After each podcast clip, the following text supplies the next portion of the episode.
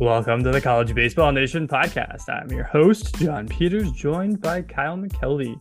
Today on the podcast, we're recapping all the action from the 12th weekend of college baseball. Let's talk college baseball. Happy Mother's Day, Kyle, to all of the Thank mothers out there, uh, including both of our wives, who this is their first Mother's Day they've ever celebrated as moms. Yeah, happy Mother's Day. And happy birthday to my wife. It's today. Oh, wow. It's a big weekend for Juliet. It is. big week. So I want to talk about what we did for Mother's Day. We took a trip up to Maine and, and we took it with the kiddo and the dog, which was our first adventure. First off with the baby. So the baby left the state for the Mhm. first time, Whoa. under five months, and now he's checked off uh, Massachusetts, New Hampshire, and Maine.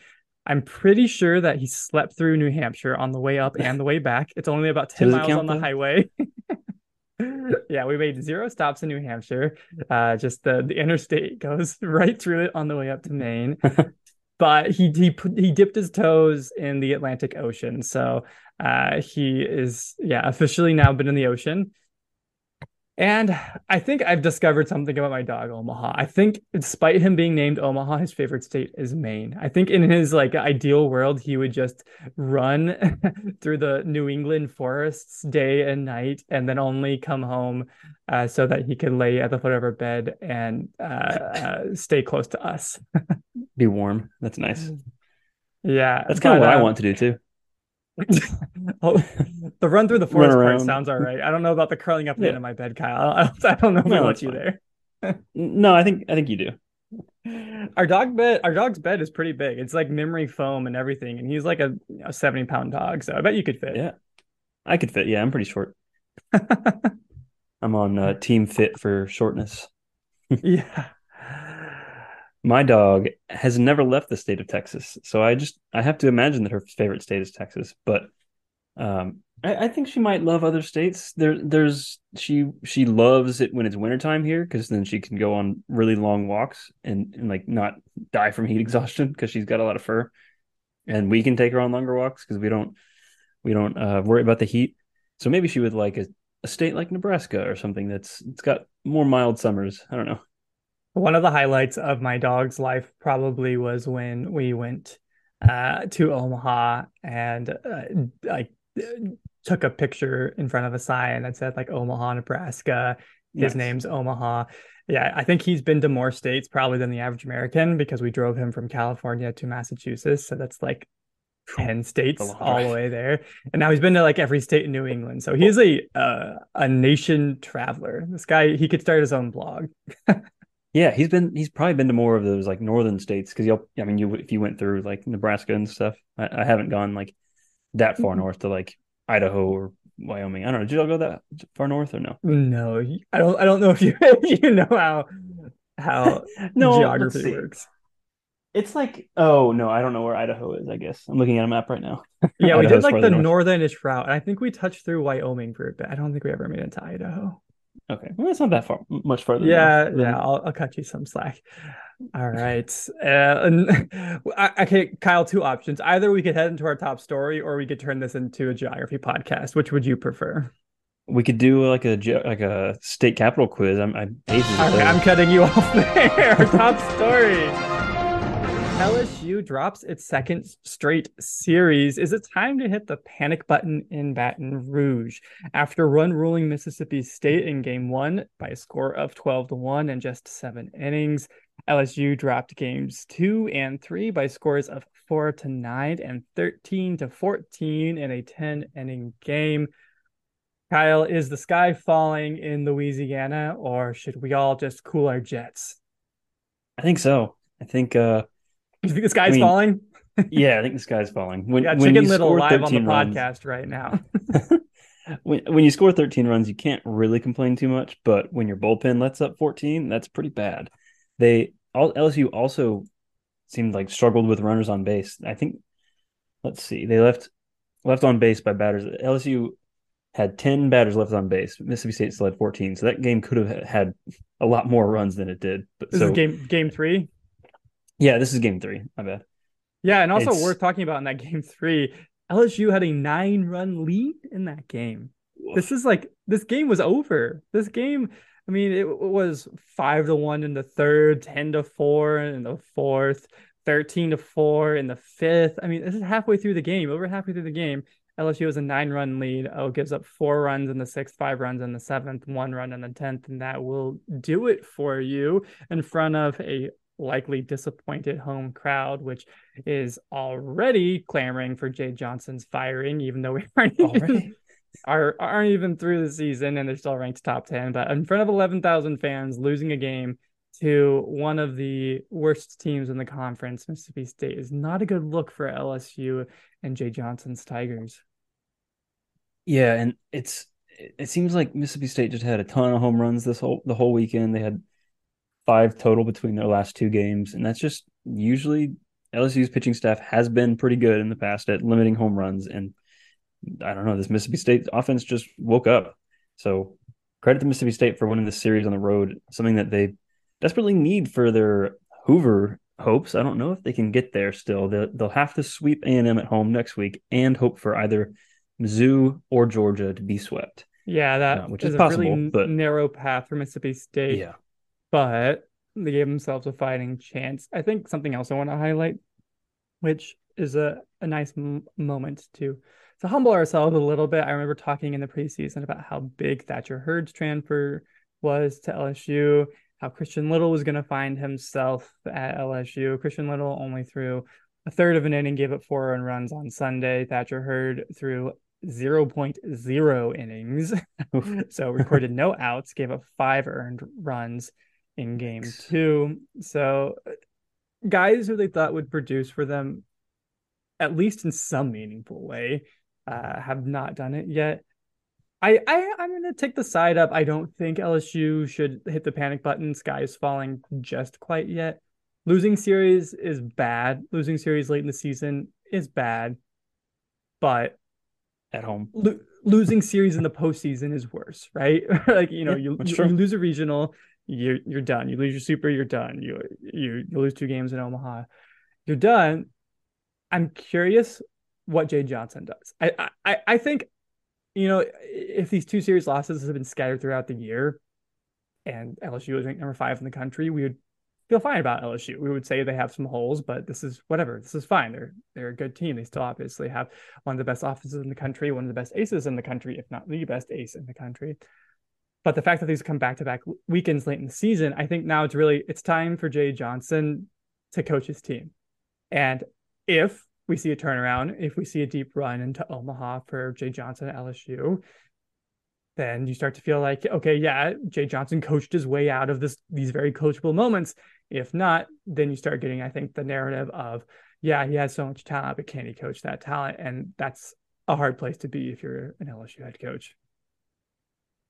Yeah, that's true. It's uh, it's especially with the pitching. I, I think that's they're they might make some pitching change in the offseason. I'm not uh, reporting anything. Just seems like I don't know. Seems seems iffy that they would keep with this. I don't know. You think you think Thatcher Hurd and Christian Little coming Little coming in would help to solidify the bullpen or even the starting rotation, but I don't know. It seems they seem uh, out of their depths almost yeah, regressed a little bit.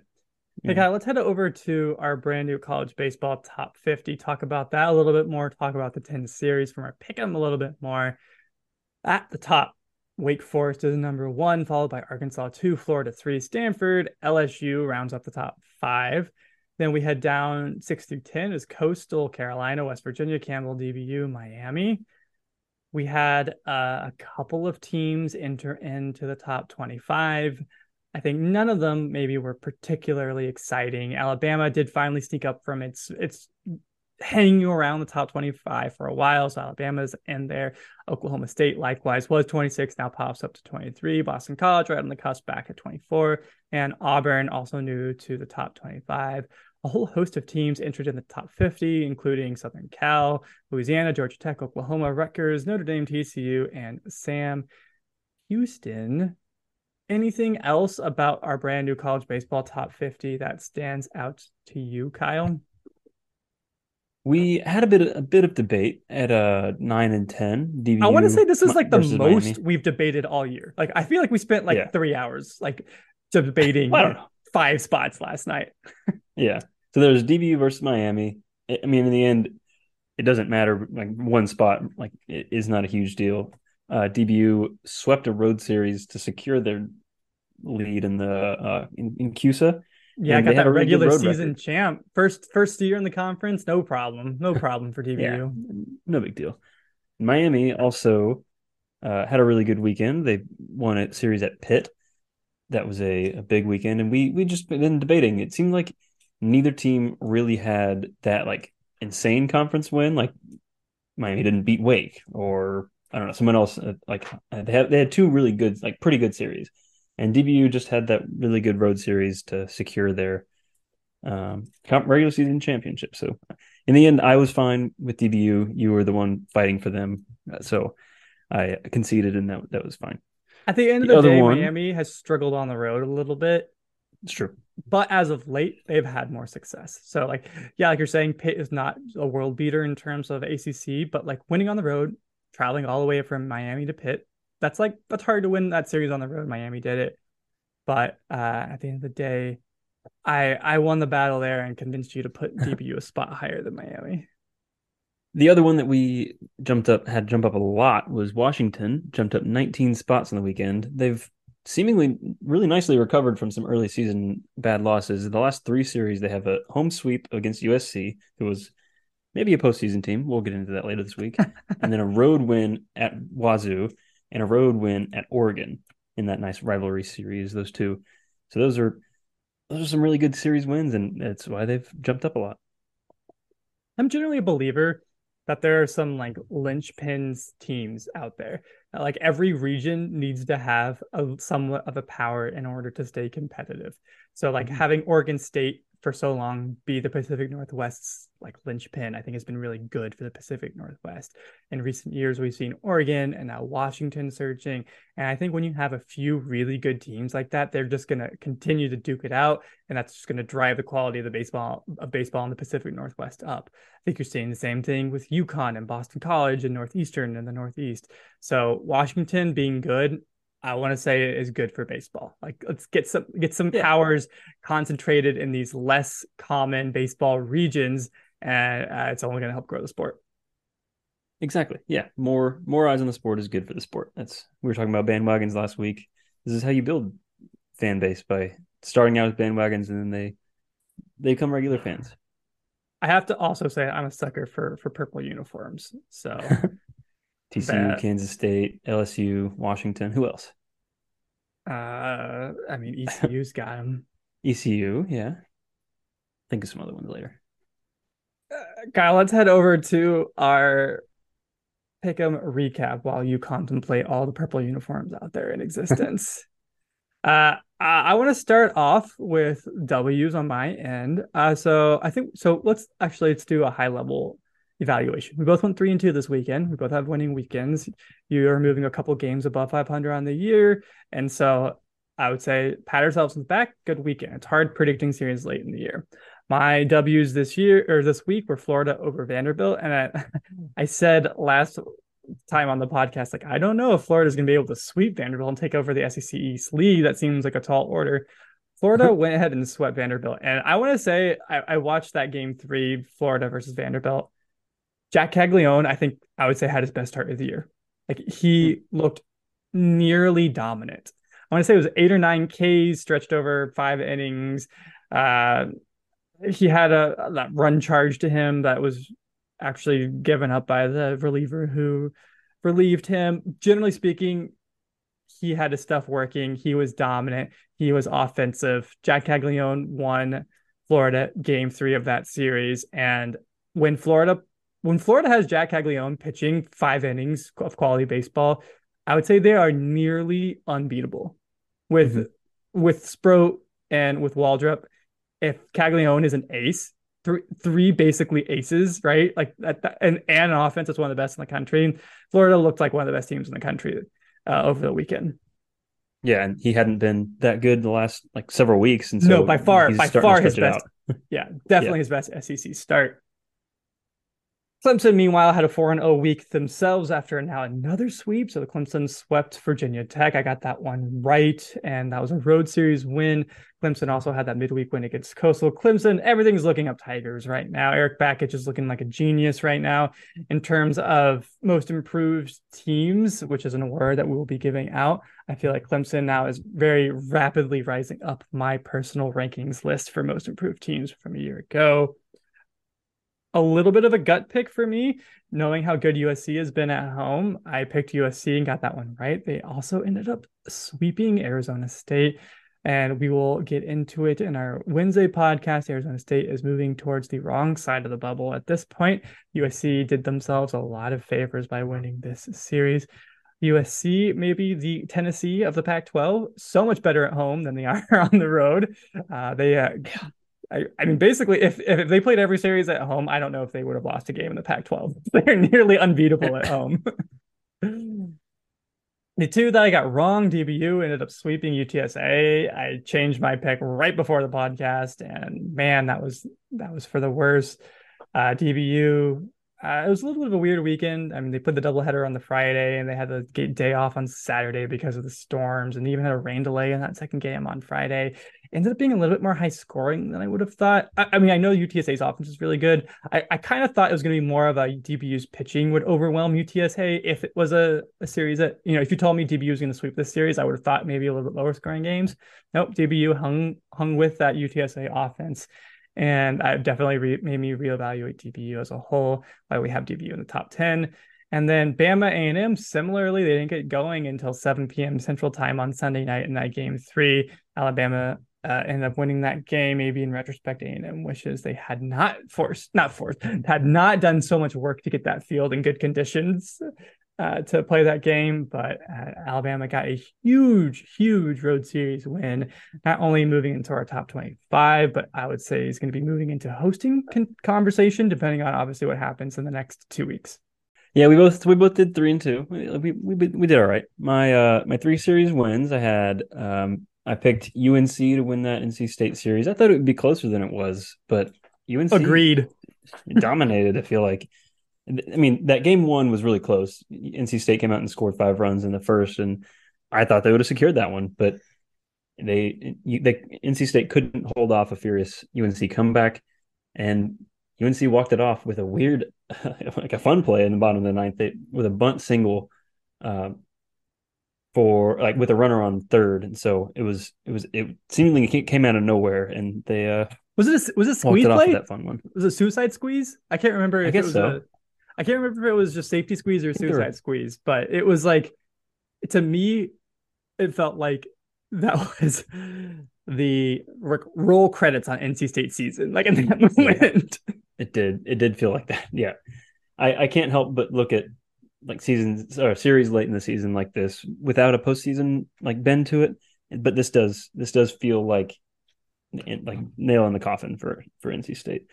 They really needed this series win maybe just one game, but I, I don't know. It, they, now they're they're too low in the RPI and conference wins. I think they're I think they're out of it.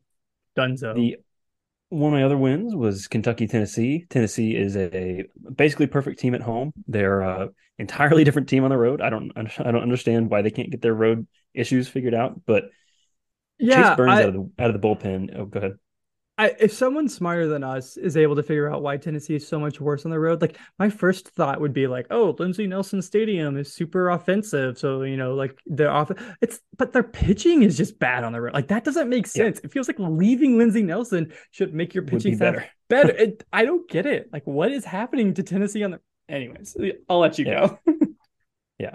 So Chase Burns coming out of the bullpen, switching switching up his roles is is has been like paying off in in spades for Tennessee. He's he was nails in two inning, two or so innings in that game one that kind of secured that that win. Ken, Kentucky was trying to come back, but yeah, credit to T- Kentucky for salvaging that game three. They shut them out. Five pitchers combined to shut shut out Tennessee, but still, this is it. Tennessee could go 3-0 in a home regional or 0-2 in a road regional, and I don't know what the committee's going to do with that. Like, what what what is, what is the committee going to do with a team like that? You can't like benefit question. them too much by be making them a host, but you also, I don't know, it's weird. Yeah, I feel like I imagine in like an ideal world, they'll just look at them objectively and say, does this resume equal a host and not think about whether or not Yeah. they're rewarding or punishing Tennessee. But in some ways, it's really, you know, I, I think one thing that is definitely true about the committee that is less true about the average fan and about you and me is that when we're doing these field of 64s, we do them week at a time. The fans are thinking about these constantly. That's not Mhm. how the committee operates. It's not like every week they meet and say like, okay, where are things at? Like what they do is they meet basically at the end of the year. They talk to their regional advisory committees and then they discuss. So they're going to be looking at these uh, all of this, you know, this year in a whole, not week by week. And they might be coming, some of these committee members might be coming in with this bias of like, wasn't Tennessee supposed to be one of the best teams in the country this year? And, you know, like that might Yeah. flavor that conversation that that happens at the end of the year. That's true. And the committee does not officially use road record as one of their criteria, so it might not affect them. But know, we'll see. Another one, uh, another one I got right was Oklahoma State beating Kansas State in Stillwater. Oklahoma State lost game one, and Juaron Watts-Brown wasn't as sharp as he usually is, but it was still a pretty close game. Uh, and they ended up salvaging or winning the series in the next two games. Chase Adkison was a double away from the cycle in game two, where they scored 19 runs. Uh, Oklahoma State had a combined seven doubles, two triples, and three home runs. That's that's just that's an insane amount of hits, and yeah, blew up. Have yourself a day. State's- yeah, blew up Kansas State's pitching staff, and that was enough to do the same, like essentially ruin the bullpen for the next day too. There was they won in a run rule, twelve to two. So hats off to Oklahoma State for pushing down Kansas State in the standings and kind of securing their host bid in my mind. Team Hmm. that really messed up their uh, postseason outlook was Texas State. We we both had we had Texas State like right there on the bubble. I think just in, but like bubble, one of the last four. But yeah, they were starting to feel swept. pretty good in my mind because I think last week they had the RPI up in the 30s. That felt pretty good for a Sunbelt True. team. But yeah, like you were They, uh, saying, Went big old goose egg game.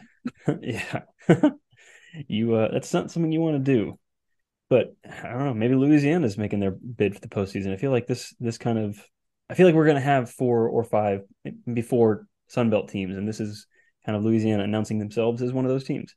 And uh, Louisiana, I want to say, I think it's hosts Southern Miss, or maybe it's on the road at Southern Miss. I can't remember. They played Southern Miss in the last week of the season. Louisiana, I think it's 17 and 10 last I checked in the Sun Belt. Wow. Okay. Both these are from memory, so hopefully that's right. But like, that's a lot of wins in a good conference. And I know their RPI is in the 60s. That's not doing them any favors, but like, Louisiana all of a sudden went from like really doesn't see a path for an at-large bid to like, hey, you win that last series of the year, maybe your RPI jumps up into the 40s, 50s, maybe you win some game. Like Louisiana, I think by sweeping carved themselves a path to have an at-large bid. It's a narrow one, but they did it.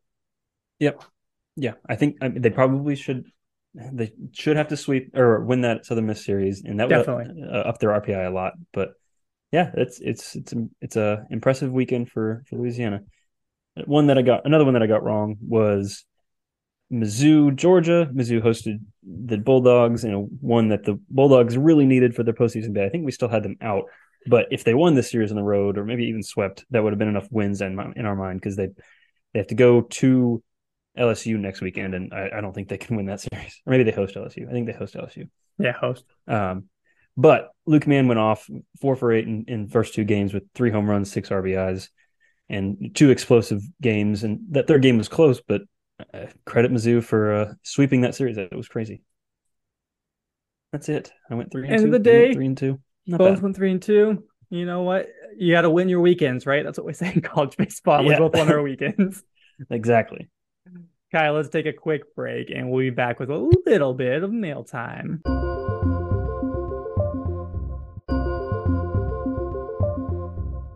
And we are back. If you haven't already, please rate and review the podcast on Spotify, Apple Podcasts, wherever you're listening, but hopefully one of the big ones. And if you leave us a review, we'll give you some credit in the post credit run. Kyle, you ready for a little bit of mail time? We have three questions in our mailbag and they're all postseason focused. I think that makes a whole lot of sense. We're at the time of year we're running out of regular season games and people care a lot about the postseason. So let's do our best to answer the good people's questions about the postseason. The first question comes to us via the Ten12 network. And I want to dive into this one because this is basically you know, whenever like your teacher at the end of class was like, okay, we have five minutes at the end of class. Maybe you should start working on your homework before it's due next time. We're going to start working on our homework a little bit because come Wednesday, nice. we're going to make a brand new Field of 64 projection. And the question the Ten12 network offers us is which Big 12 teams can still play their way into the NCAA tournament? That is a question that you and I are going to be debating a whole lot come Wednesday. So let's get a little bit, let's do a little bit of our homework right now. Kyle, what do you, ha- what All do you right. have to say about this question? So we can work on, or we can just knock out the three teams that are safe in my mind: West Virginia, Oklahoma State, Texas. I think Great. Kansas State is also safe. Is that you think that's fair? They're 48 in the RPI, 12 and 9 standings, tied with tied for third in the Big 12 standings with Texas. I think they're also safe. At least reasonably safe. They they have yeah, to host TCU. Low. Like I imagine a world that gets swept by TCU, they're 12 and 12. They're probably not in. But like, yeah, let's say reasonably safe. Yeah, that RPI is a little concerning, but it's uh, yeah, they're fine.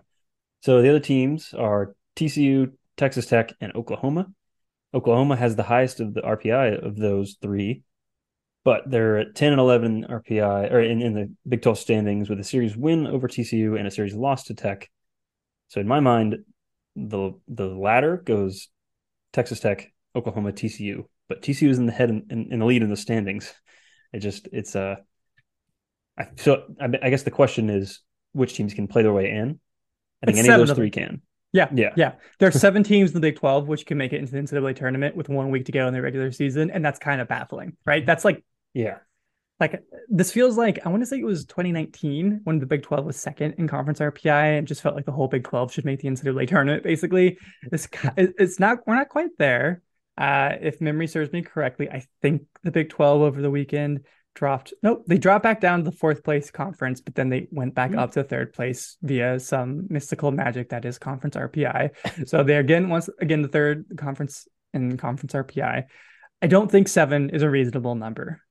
No. So I think it's fair to say seven teams are playing for five or six spots. So Kansas, Baylor out, but I totally agree that when you have three teams that are all in the 30s and 40s in the RPI, all around 500 in the conference, they're all playing for everything, which makes what happened with TCU over the weekend kind of embarrassing. They swept Baylor and nobody saw it. Nobody was at those games. Nobody went to Lupton Stadium to watch TCU sweep Baylor. But one of them was at uh, the new Rangers ballpark. That's kind of cool. Ooh, that's pretty cool.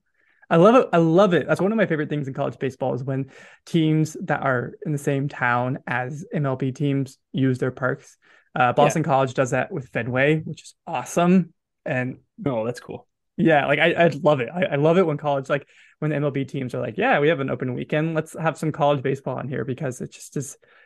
Uh, unlike I would say, unlike in like college football, which I want to say every college football game should be at a home stadium. Absolutely in college baseball, there's so many games. I feel like it's really cool when when the kids get to go play at historic stadiums or brand new baseball stadiums. Anyways, Ten12 Network, I hope that answers your question. Let's head over to a question that we got from Carl on Twitter. Is the number of P4 teams with good RPIs but bad conference records unusual? I think this is a pretty insightful question because it really taps at something that I think is it's really hard. It's really hard to, to jump into the end of the po- into the college baseball season and really understand exactly what's going on with RPI because what we see year in and year out, really, Carl, is that this happens a lot. Especially happens in the SEC and the ACC. Sometimes it happens too in, in the Big 12 or in the Pac 12. But I think really most common, the most common culprit here is the SEC. And so I want to pick out a few examples that, that Carl might be thinking about. So we have Mississippi State at 44 on the RPI. Yeah, that's a tournament team. Mm, decent number of times, right? They're 8 19 in the SEC, probably not making the NCAA Yikes. tournament. Similarly, Missouri, Georgia, 38, 36 in the RPI, 10 and 17, both of them. And the uh, conference standings. And we head over to the SEC. I think the prime example from a year ago was NC State, and lo and behold, NC State and the ACC has somehow done it again. They're 10 and 16 in the conference. Terrible. 26 in the RPI. Pretty darn good. We also have Louisville, Louisville at 34 in the RPI, 9 and 18 overall. It, it, is this year different? Right? I, I want to say no. It doesn't. It feels like maybe there's a little bit more of ex- extreme like NC State is six games under 500 in conference with a really good overall record. Like they're 31 and 18 overall, which means they racked up a lot of wins in non-conference, but they're just not not as good against their conference as they usually are. So they scheduled well, which is why that RPI is so high. And the AC, ACC overall has three teams in the top 10 in RPI. That's usually like enough to rack up a lot of RPI games and wins, but I feel like they got swept a few times when they shouldn't have. Like this weekend, they got swept. Uh, yeah, got swept by Clemson a few weeks ago. So that like that's not good when you get swept, just because you don't get that RPI road win. I feel like what this conversation always leads me to is who should be in the NCAA tournament, and the committee, like we've referenced, has certain criteria about overall win loss record, RPI, win loss record in your last 15 games, conference standings, conference championships. Like there's certain criteria that the, the committee uses to determine who belongs in the NCAA tournament. But like I think at like a higher level debate of like, like who who deserves let's say put deserves and quote in like in maybe like a philosophical sense to be in the postseason. Like is an NC State team that's RPI 26, that's uh, 10, you know, one of the toughest strength of schedules in the country but they've lost quite a few games. Do they deserve to play for a national championship? I mean, if your goal is to put the best teams in the NCAA tournament, maybe. But like at the end of the day, it's also like, what's the likelihood that a team that is winning 38% of their conference games going to win a national championship? That feels pretty low. So I, I think it's always tough. But at the end of the day, there seems to be some arbitrary values the committee uses when it comes to these different conferences, where if you don't get at least X number of conference wins, you don't get considered. And 10 is not the number for NC State. Our last question comes to us from Matt on Twitter. What do you think Kentucky has to do with three games left versus Florida and the SEC tournament to host and possibly even stay in top eight? This is a good one because Kentucky, yeah. I think, has escaped reason when it came comes to the RPI. Um, I mean, let's uh, let's put it a little bit more explicitly. I think Kentucky scheduled incredibly, incredibly well. Strength of schedule is two, and if you look at some of these non-conference wins 30 they have a series win against 30 win elon series win against 34 win Wright State 35 win indiana state 29 win southern illinois they found teams that won a bunch of games basically kentucky scheduled some of the best mid-major mid, mid-major teams in the country so like great job and they won the series too it's you can't just schedule them you have to win so kentucky did really really well in terms of who they found in their non-conference, and that's led them to the number one overall RPI. They are only three games above a 500, though, in the SEC, in fourth place in the SEC East, with three games coming up against Florida. To me, it feels like they have to win this series to have a chance at top eight. Yeah. So Boyd's World says that their RPI is top eight solidly. Like they, even if they get swept and go 0 2 and, and or maybe just own one, I, I, think they're in line for that first first spot. Um, if they go 0 and 4, I guess is what I'm saying, in the rest of their games, they'll still be top eight RPI. So I feel like that's maybe enough for host. If they if they're stuck at 15 wins with a top eight RPI, I feel like a committee would make that team a host. I, I think like we've seen other teams like that in the past, like uh, North Carolina from a few years ago, I think, where they had like a really high RPI and yeah, just 500 in conference just last year. I was right. Yeah. Uh, so may, maybe, but is it does it matter if it's a team like Kentucky and not a team with a brand like Florida or Tennessee. I don't know. maybe not Yep. Tennessee. Kentucky does have a pretty new new stadium, so they definitely have the facilities to host. It's true. Uh, and maybe the con- committee will consider the fact that Kentucky did sweep South Carolina in the last three weeks of the year, so it's not like this Kentucky season team is totally cold. But I I, I think I want to say if Kentucky gets 16 wins, so even if they lose a series to Florida, but they're 16 and 14, their RPI is probably going to be like two at the worst. You know, like they're going to have a top five RPI with 16 SEC wins. That feels like a host to me, even if they go 0 1 or 0 2, depending on how the the standings shake out and the conference uh tournament bracket shakes out with the whole buy double buy situation in the SEC. I think what gets really Yeah. tricky for Kentucky in terms of top eight is they're fourth in their division. They're behind South Carolina, even though they swept them, behind Vanderbilt, Florida. If they swept Florida, that would put them ahead of the Gators. So, you know, that put them at least at the third place in the East. Third place in the East feels like very decent odds of a top eight. Even if they just win that series, maybe okay odds of a top eight. But I, I, I would say personally, I wouldn't feel comfortable about Kentucky top eight unless they sweep Florida. Yeah, yeah, I'm not sure. I don't. I don't think so either. Uh, I'm just looking at their their resume or their their schedule. I guess they really only have two, maybe three series wins over tournament teams. I don't know. That's that's not a, a like a criteria that the committee uses, but it just seems like I don't know. They they have that series win at Bama, which is nice. That series sweep against South Carolina, which is nice, and then Indiana State, a sweep. So like that's and they've racked think- up basically just not getting swept basically in, in a lot of their series. So that's they've racked wins that way. Wright State is probably a tournament team. They have Oh, a five game Wright lead State. in the Yeah. horizon. So it's like it's again, it's like they scheduled some of the best mid major teams. I know Elon's dropped off a little bit of lately, but they still have a solid chance of winning the Colonial. So like yeah, it's and even Southern Illinois and the Missouri Valley. Yeah, I mean I guess Indiana State has a, has a decent lead. But at the end of the day, they scheduled so well. It's just it's one of those things where like do we think the committee's going to give their resume enough thought to recognize that this feels more like a scheduling abnormality than it does a uh I I want to say legitimate number one overall RPI team because Kentucky won these games, but um it's like DBU last year. Uh, I think they got Yeah. they had a higher RPI than what they ended up being seeded because I think the committee recognized that DBU was pretty clever with scheduling last year. So I want to say I feel good about Kentucky hosting. I don't feel great about them being a top eight unless they, I'd say, win what Sweep. three games, four games in the next couple of weeks. You know, combined like maybe win that series against Florida, Yeah. maybe win a couple games in the SEC tournament. Then I start feeling like they're a top eight team. I think you're right. I think that's good enough.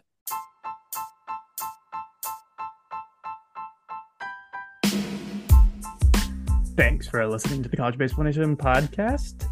Check out our website, collegebaseball.info, our socials at collegeballnat. Thanks for listening, and we'll see you in the midweek.